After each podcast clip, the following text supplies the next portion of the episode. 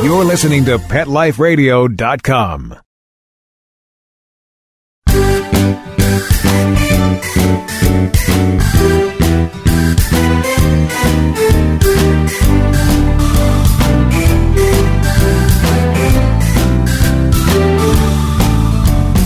Welcome to Get Positive Results on Pet Life Radio. I'm your host, Teoti Anderson. In my last show, I was in complete denial about the end of summer. Well, I've accepted the fact that fall is coming whether I'm ready or not. So I figured that now that parents are focusing on back to school for their children, I thought it would be a good time for us to focus on back to school for your dog. How do you know you're getting the right trainer, though? Helping me answer this question is going to be my special guest, Katina Jones. Katina is the Director of Educational Programs for the A P D T. We'll be sharing our top tips for choosing the right trainer in class, and we'll be discussing her book, Fetching the Perfect Dog Trainer. Stay tuned. We'll be back right after this. We'll be right back, right after these messages. Stay tuned. Pet Life Radio, the number one pet radio network on the planet, joins forces with iHeartRadio to put the power of your pets in your pocket. Awesome. Download the iHeartRadio app and rock Pet Life Radio on your phone, on your tablet, on your Xbox, in your car. Pet talk, pet tunes, and fun pet times. Pet Life Radio and iHeartRadio. Positively possum. Petco, where the pets go.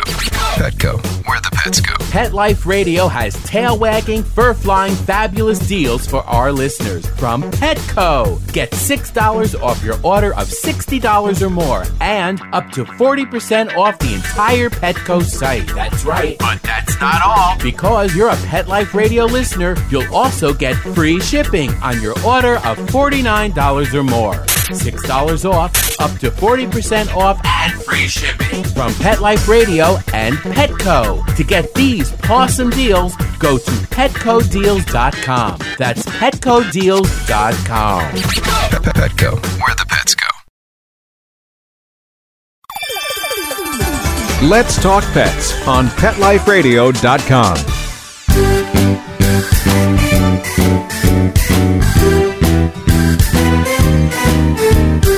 Welcome back to Get Positive Results on Pet Life Radio. I'm your host, Teoti Anderson. Well, we are gathering our school supplies, but instead of protractors and pencil cases, I honestly have no idea what kids have to take to school these days. It is doggy treats and clickers. And with me is my friend, Katina Jones. She is the Director of Educational Programs with the Association of Professional Dog Trainers, the A P D T. Katina, thank you for joining me today. Hi, Teoti. Thank you so much for having me. Well, before we get started on finding the right trainer, first, why don't you tell folks a little bit about the A P D T and what it stands for? The A P D T is the Association of Professional Dog Trainers, and we're a membership group that's comprised of about six thousand dog trainers all over the world. And our biggest initiative is to provide ongoing quality education for dog trainers and to make sure that they're staying current and up to date on new techniques and concepts and just basically keeping their brain flexible and active and in shape by continuing to pursue ongoing education. And that's so important because dog training has changed so much since I first started. Oh, absolutely. I, I think it's something that as we learn more about different species of animals through different scientific avenues, it opens the doors for what we can apply to each other as humans and with our companion animals as well, both cats and dogs. So it's a continually evolving industry. Absolutely. The A P D T recently changed its name within the last year, I think it was, from pet dog trainers to professional dog trainers. And can you talk a little bit about that trend that we're headed for? Yes, and it was previously to differentiate between folks who worked with dogs in different fields like canine work, and we're finding that there's not quite as much of a line between that. People who work mm-hmm. with companion pets and people who work with canine type dogs. By canine, I mean uh, working like police dogs and military dogs. So we're finding a lot of trainers are handling companion dogs and household pets, and there's not necessarily just a niche anymore. It's it's becoming a lot more common, and a lot more people are coming in the industry. And our goal is really to raise the level of professionalism, take it from a hobby to a career. And I love that. And, you know, uh, that's what I'm speaking about at the upcoming A P D T conference, in fact. We tied that in yes. nicely, didn't we, folks? But yes. We're talking, we're talking about it should be more professional because anybody can call themselves a dog trainer. Anybody can go get a bunch of business cards printed and say, woohoo, come, come, let me take your money. I'm going to train your dog now. And I know that you've experienced this as well. But when I get called in to help a family with their dog, either the dog came with a problem, the family sometimes caused the problem, or the dog had a problem and another trainer made it worse because the trainer wasn't a professional, a true professional, didn't know what they were doing, and they made an existing situation much, much worse or created the problem in the first place. It can be kind of scary. Absolutely. And, and when we hear the term professional, we assume as consumers that it means qualified. It doesn't necessarily. And that's really what the A P D T is trying to do is allow and educate consumers about what the difference is between professional and not professional. Anybody can pay money for that. That doesn't make them a professional. I can come in and say I can rewire your house. You might not want me to. I, I don't. Because I really have no idea what I'm doing, but you could pay me for it. And I can mess up your house and I can mess up your dog if you hire me and I'm not qualified. And I think a lot of folks have experienced that with contractors too. Somebody who says they can tile your bathroom and they come and they create mm-hmm. a mess. And when we're dealing with a living, breathing, emotional creature such as a dog, the fallout from making that wrong choice can be really bad. I, I remember a friend of mine many years ago took her dog to a club where I was training, again, many, many years ago. It was basically a punishment-based training because that's how I started. I, I didn't know better back then. That's what I was taught. And she had this little Westie puppy, a little West Highland white puppy, and she brought it to this beginning class, and the instructor said, "Can I use your dog as a demo?" And she just said, "Sure," and she handed the dog over. And the dog was afraid. The puppy was afraid. And so he started cowering down, and the instructor made him heel. He made him walk next to him by tying the dog's leash to his ankle and dragging him around this garage. Yeah. And the dog peed all over himself. He was terrified. Oh. I know, I know. And, and, and she's all teary when she's telling me the story. And she says, you know, I trusted him. Yeah. I trusted him to do what was right. And honestly, this instructor probably thought he was doing the right thing. That was back in the old dominance theory and must make the dog comply. But what resulted was a dog, a very young, impressionable puppy that was now terrified of men and a lot of public places. The dog started associating that public parking garage with outdoors and with streets and, and car noises. And the little baby was a mess. And it was so sad to see because it, it really resulted from someone who did not have a good understanding of canine behavior and what he was forcing the dog to do. Absolutely. And I, I have that happen more times than I care to count, where I get the call after the dog has been, I call it broken, another trainer, where they were seeking help. Someone opened their home to a dog in an abuse case or and puppy mill cases or, or whatever. It's an adult dog that comes with fear issues or trust issues, and they're put in a situation that is actually exactly counterintuitive to what one should do. And then I am asked to come in after another trainer has, quote unquote, worked on it. What they've done is compounded it. You you went from a scratch to a gaping wound of a problem. And it's really hard to go backwards and undo that amount of damage. And there's a lot of guilt and about why didn't I ask more questions? Why didn't I stand up for my dog? How could this have happened? And I think it's just simply consumer education. A lot of people just don't know better. And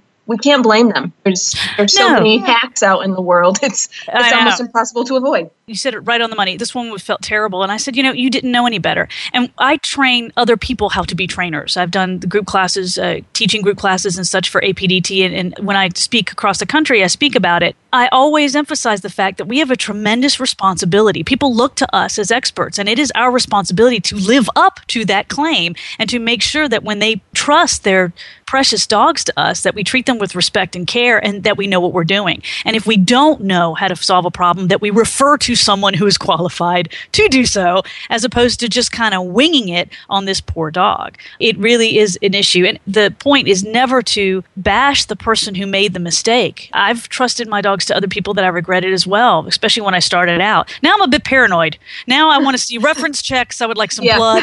I would like to see you. Yes, I, I would scan, like a blood sample. Absolutely. Some brain scans. And I want, you know, veterinary references. I want to talk to your parents. Um, yes. Uh, now I'm, I'm a little bit on the other end of that. But people don't know any better. And, and they don't know all the qualifications that are necessary, which is one of the reasons I'm so thrilled that you wrote your book, Fetching the Perfect Dog Trainer, because I don't think that we've had a book like that before. I think there have been little sections of other books that covered maybe what you should look for, but this is just a great little book. And folks, it's a quick read. It's a short, information-packed book that won't take you very long to read at all, but it educates consumers as to what to look for. Is what we've been talking about one of the main reasons why you wrote the book? What was your motivation?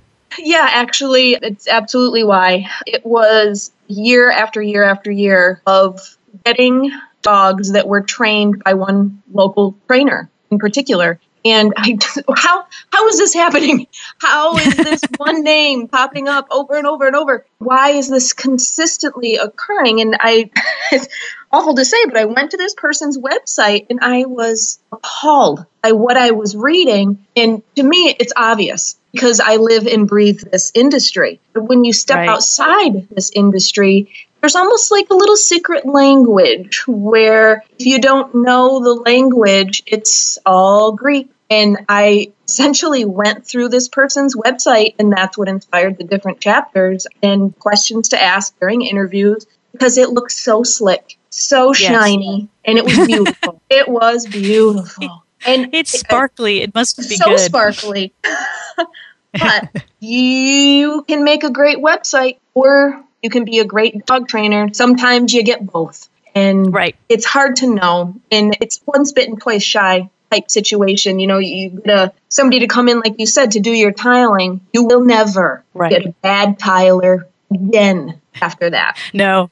And yes. And unfortunately, our dogs have to pay for that lesson yes. as well. Yeah, absolutely. And I found myself saying the same stuff over and over to clients about how to choose a trainer. And I thought, you know what? This could be a book. And it was hard to be all-encompassing because there's many different types of training out there, whether you're looking for group classes or private lessons or sports, competition, best manners, raising your puppy. There's so many different things. So to include all of that, and really it was common factors that make a great trainer regardless of what type of training you're looking for. And I just tried to break it down into a quick, easy checklist that anybody could do. And I'm hoping that's what was achieved in the book.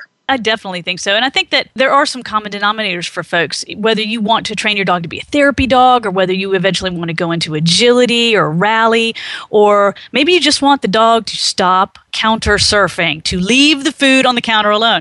There are some common denominators that all really good trainers share that can form that foundation for making the right pick. Absolutely. And even if you've raised sixteen labs throughout your life, you will get the seventeenth lab is just not listening. You can know all kinds of stuff about training. Sometimes, and this has happened with me, I, I'm a cat behaviorist too, and I you know, have the piece of paper that says I know things about cats.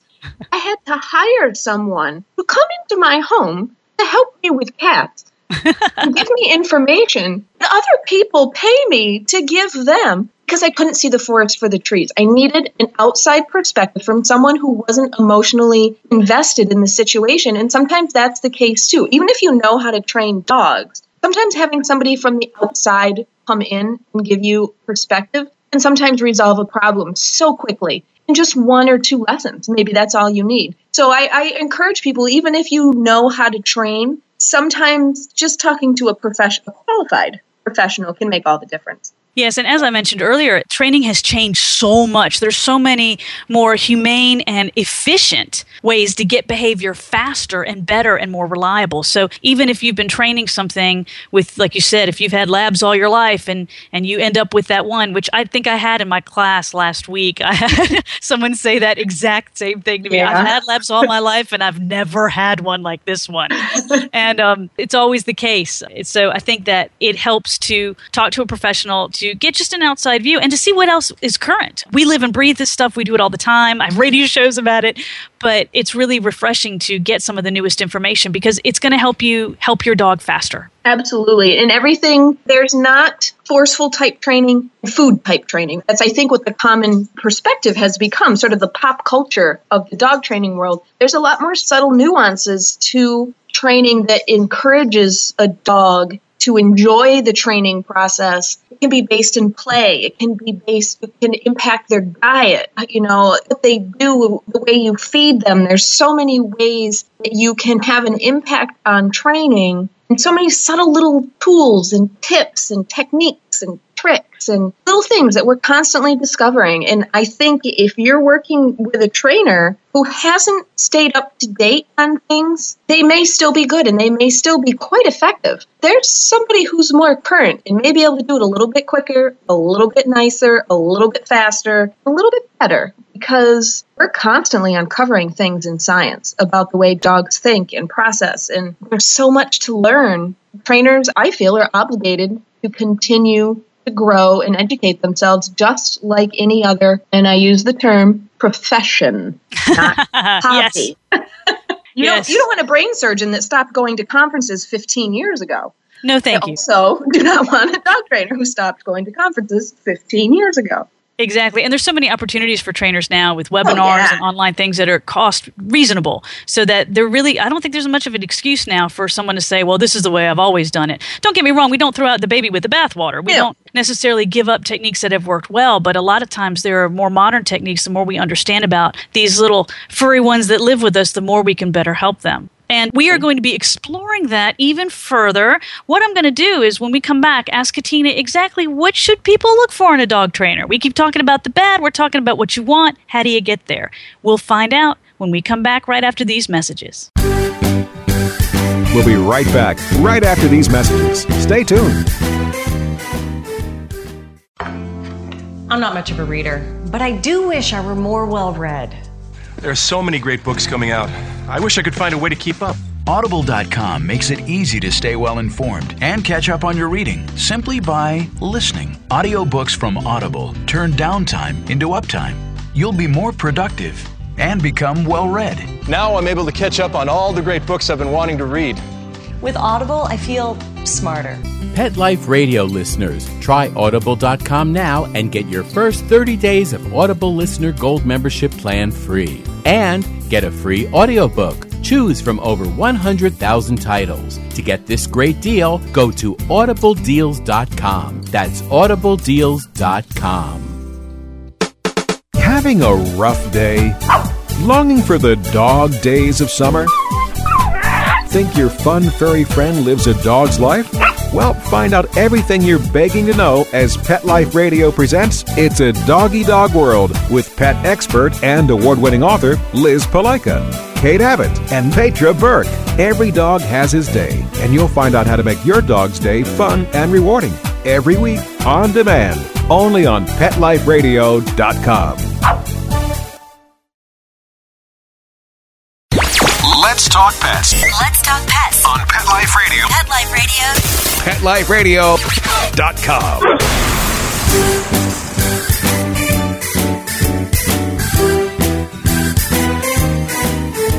Welcome back to Get Positive Results on Pet Life Radio. I'm your host, Teoti Anderson.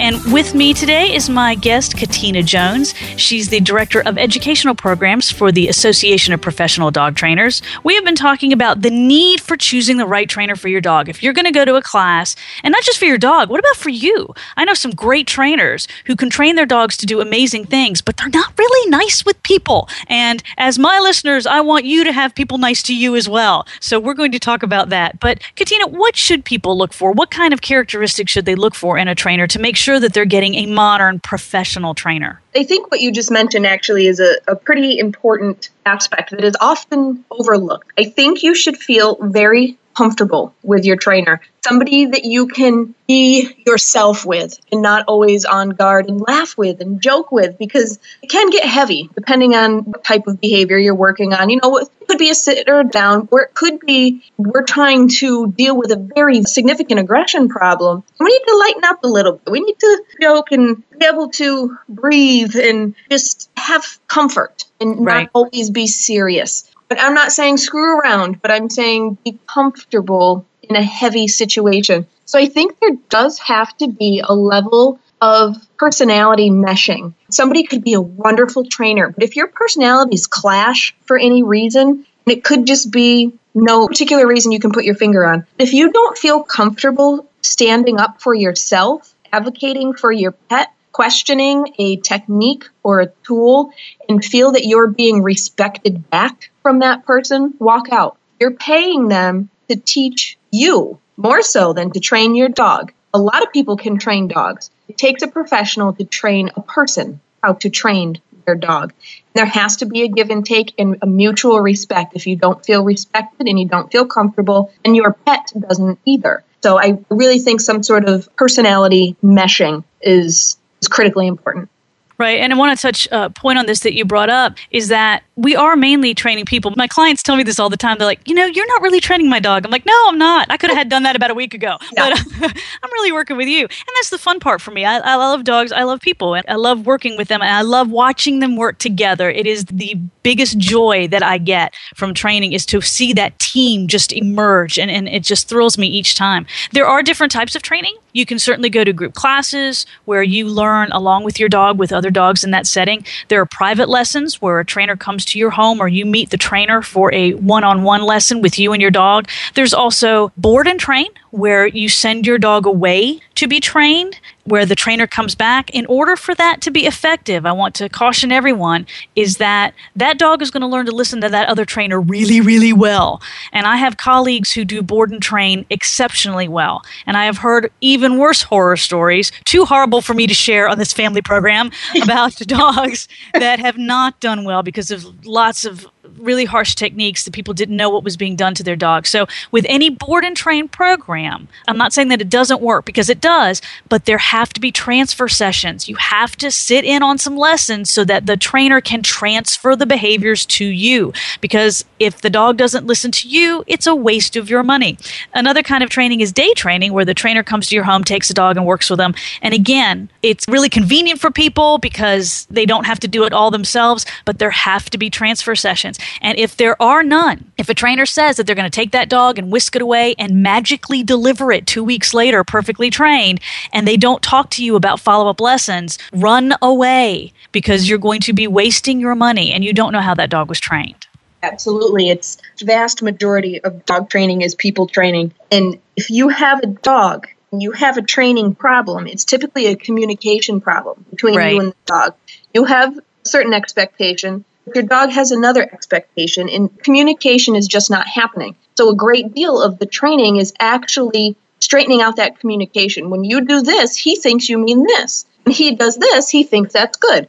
So you need someone to explain that and show you how to communicate with each other, because they're going to get really good at communicating with your dog, but a couple of weeks, a couple months later, the problem's going to be back yeah, because yeah. you're still not communicating. So right. you can Google, you can find so many trainers, but absolutely, and I don't believe one transfer session is enough. I believe there needs to be at least a few sessions I agree. where you can learn it, take it home, try it, come back, talk about it again. So absolutely, somebody you're comfortable with, somebody who isn't doing all of the training for you, but involving you in the process. It doesn't matter what the certifications are, as long as you understand what the certifications are. I was um, going to get to that. I was going to get to that. Okay. You know, it's it's funny because let, let's go ahead and talk about the alphabet soup, because we've got lots of letters. I have letters behind my name. Have, you have you letters. Have we letters. could exchange some letters. Yes. It would be great. But we have alphabet soup in our industry we now. Do. And anyone can go to like a six-week little class and call themselves a master trainer. Yes. And, you know, so, and you do a great job of addressing that in the book, uh, Fetching the Perfect Dog Trainer. Why don't you talk a little bit about the alphabet soup and exactly what that means? Well, so when we say alphabet soup, if you look up a trainer's name, you'll often see a series of letters after their name. My family and friends joke often that I just had a cat lay on my keyboard and just saved that as my new business card. And that is essentially what it means to the average pet-owning public. It means nothing. It doesn't. It really is nothing. And when dog trainers talk about these certifications, we all joke with each other because it's alphabet soup. And some of them are true certifications. Some of them indicate graduation from a program. Some of them may be used incorrectly. Like, for example, if you see A P D T after someone's name, it's sort of like me writing Katina Jones, comma, triple A, because I have a membership in triple A. It doesn't mean I'm certified by triple A. And A P D T is a common one that is mistaken and put after the name as certification. A membership is not certification. I have a membership in triple A. It doesn't mean I represent or uh, have been evaluated by triple A. And by triple A, I'm referring to the car. There's not a triple A dog school that I'm being confused about. So when you see those letters, you want to understand exactly what those letters mean. And in the book, I go through a lot of the more common ones and which ones are degrees. For example, D V M, or it's a veterinary degree. There's a, a couple different types of veterinary degrees. Some mean a veterinary degree with a specialty in animal behavior. Some certifications mean dog training. Some mean dog training where you've been assessed in just your knowledge. Some mean you've also been assessed in your skill. So all of those letters are sort of an internal code for dog trainers. We all know what that means. And honestly, in a lot of cases, I really think it's sort of like Pokemon cards. You want to collect as many as you possibly can collect. So make sure you ask exactly what those are and who gave them those credentials. And look them up. See what those credentials truly mean. Does it mean they graduated from a course? Or does it mean they sat down and took a multi-hour examination by someone who doesn't care if they pass or fail? You just have to prove that you know what you're talking about. And there's a big difference there. So without getting into it too much, because I could go on and on forever, you can look that up. We have several of the alphabet soup combinations listed out on the A P D T's website. And also it's listed out in the book, the more common ones, the ones you're most likely to see. And it explains exactly what those mean. And I've seen plenty of trainers with alphabet soup after their name that know nothing about actually laying hands on a dog in training. They're just right. Not good. And I have seen people with zero letters after their name that could train me into the ground. So letters is not the professional make. It's the skill. So don't just rely on those letters. It's not like an M D. You, you can get a doctor, and I'm sure everybody's experienced this. You just can't stand them. You think they're a quack. You don't think they know what they're talking about, and you walk out. You have that right to do that with a dog trainer as well. Don't believe that just those letters make them qualified. Right. You need to ask about the letters. You definitely need to ask about the continuing education. We emphasize that. Yep, you also absolutely. Need to ask about what type of training they do. What methods do they use? Are they using modern humane techniques? Are they still based in very harsh physical techniques? What else do you need to ask a potential trainer that you might want to hire? I always ask for references. When I am looking for references from another trainer, I ask them for references from their client. So say you have a particular case, let's say it won't come when called. Call up your trainer, potential trainer, and ask them if you can talk to previous clients, and don't leave it at that. Previous clients who have successfully resolved coming when called, or separation anxiety, or whatever you're looking for. You don't want to just ask for references because they could be sending you their best friends and their parents and their children to pretend to be references. What you want is someone who has gone through and successfully resolved what you're looking to resolve. And if there are no references, hang up and go to the next person up. On your list. Call the next um, person on the list. Absolutely. I also like to recommend to people to attend a group class without your dog. You're going to ask ahead of time. It's not right for you to bring your dog if you haven't enrolled in the class. But most quality trainers have no problems at all with you auditing a class just to see what it's like. You know, are the people happy? Are they treated with respect? Are the dogs happy? Is the trainer patient? Do they have patience in answering questions? Do they leave time for questions? Are they organized? And is the class safe? I think that's often overlooked yes. as well. Is the class safe for you? Is it safe for your dog? If there's a dog that is slightly reactive, maybe barking or growling, is that dog separated out? Is that dog excused? Is that dog put behind a barrier? Or is the trainer just blissfully unaware of the fact that the woman with the tiny Yorkie feels terrified at the giant dog growling and barking at her dog next to her? You really need to pay attention to those little things. And sometimes you're only going to find that out if you actually attend a class and observe. Absolutely. And I, I personally prefer someone not just show up, because I may be working on something where that distraction will be detrimental to what we're working on in class. If I know someone is going to be there, I have no problem at all. So what I always recommend is contacting the trainer, ask if you can come in and watch a couple different classes, because we all have good days and bad days, and stick around. Talk to the students in the parking lot after. See what they really think, and talk to a few different ones. Absolutely. And if you find someone who says, absolutely not, I do not allow anyone to watch my classes, hang up. They shouldn't have anything to hide. That just that, oh. That's just a bad thing right there. And I have to tell you, my favorite, one of my favorite parts of your book is the section on red flags. So we're getting close to time, so I want to cover some of these red flags. I'm going to save my absolute favorite for the end, but I want to talk about a few of these. I'm not going to go over all of them. You all have to go get the book. But one of them is a big one, I think, in our industry. It's guarantee outcomes. Why mm-hmm. don't you speak to that? I am not a snake oil salesman. I cannot guarantee that your dog will be cured of all problems. It's, it's like your psychologist guaranteeing they can resolve your problems, or your personal trainer guaranteeing that you can wear that sexy two-piece that you used to wear in high school. It can't be guaranteed because someone else is involved, and that is you. I cannot guarantee any training because I can't guarantee that you, the owner of the dog, will do the work. I also can't guarantee that the dog will enjoy me. Maybe your dog prefers men. Maybe your dog is more comfortable in a different setting. There's so many factors. The dog is involved. The people are involved. The environment is involved. There are no guarantees. Anybody who guarantees an outcome with dog training, other than saying, I guarantee, I cannot guarantee this, walk away. Absolutely. You can't guarantee it when there's so many factors that cannot be controlled. I tell clients all the time, I said, I don't live with you.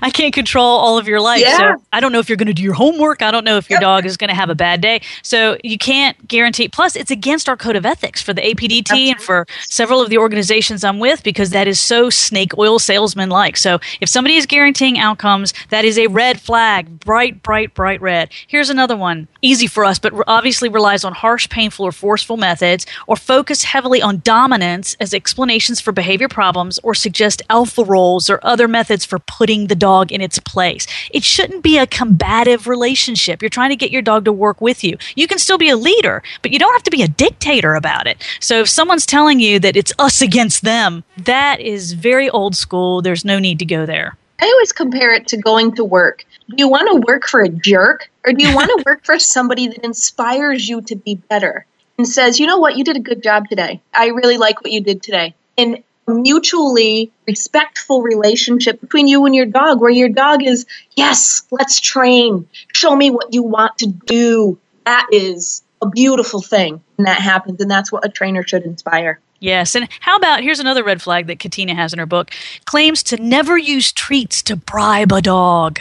I will train a dog with what that dog wants me to train it with. If it's treats, excellent. If it's toys, all right. If it's petting, sure. If it's being able to run around in the yard after you do something correct, all right. There's no one size fits all to dog training. And a truly effective dog trainer understands that rewarding good behavior is not bribery.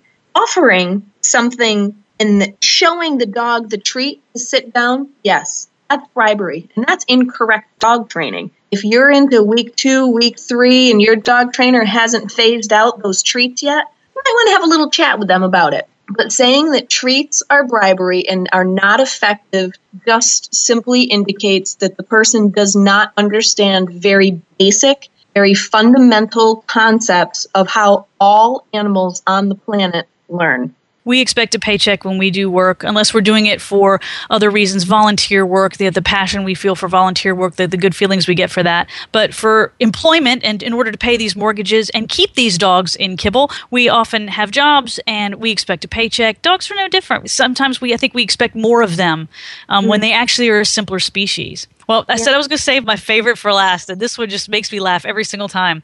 This is one of Katina's red flags in her book. If a trainer tells you, you can tell by my scars that I'm not afraid to train aggressive dogs, this slays me. If you have so many scars because you're training aggressive dogs, you're doing it wrong. Again, this many years ago, I was a trainer and I was wrapping up my class. Most of the students had left, and this other trainer came down from another section of the parking garage, and blood is just dripping down her oh, arm. God.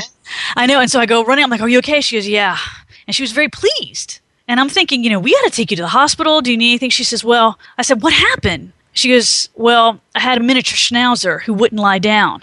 And so I forced him into a down over and over again, and I won. And I'm thinking, um, who's the one bleeding here? Um, maybe your idea of winning is a little different from mine, because when I'm feeling successful, I am not bleeding yeah. from bite wounds. And what had happened was, back in the day, and, and this is how you used to train the down, is you would yank the choke chain down or you pull the front legs forward and force the dog into a down if it wouldn't go down.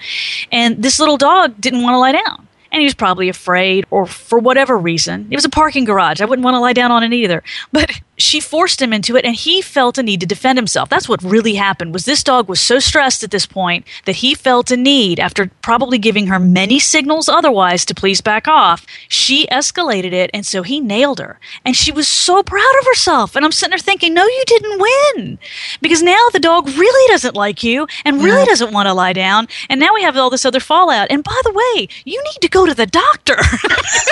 You're bleeding.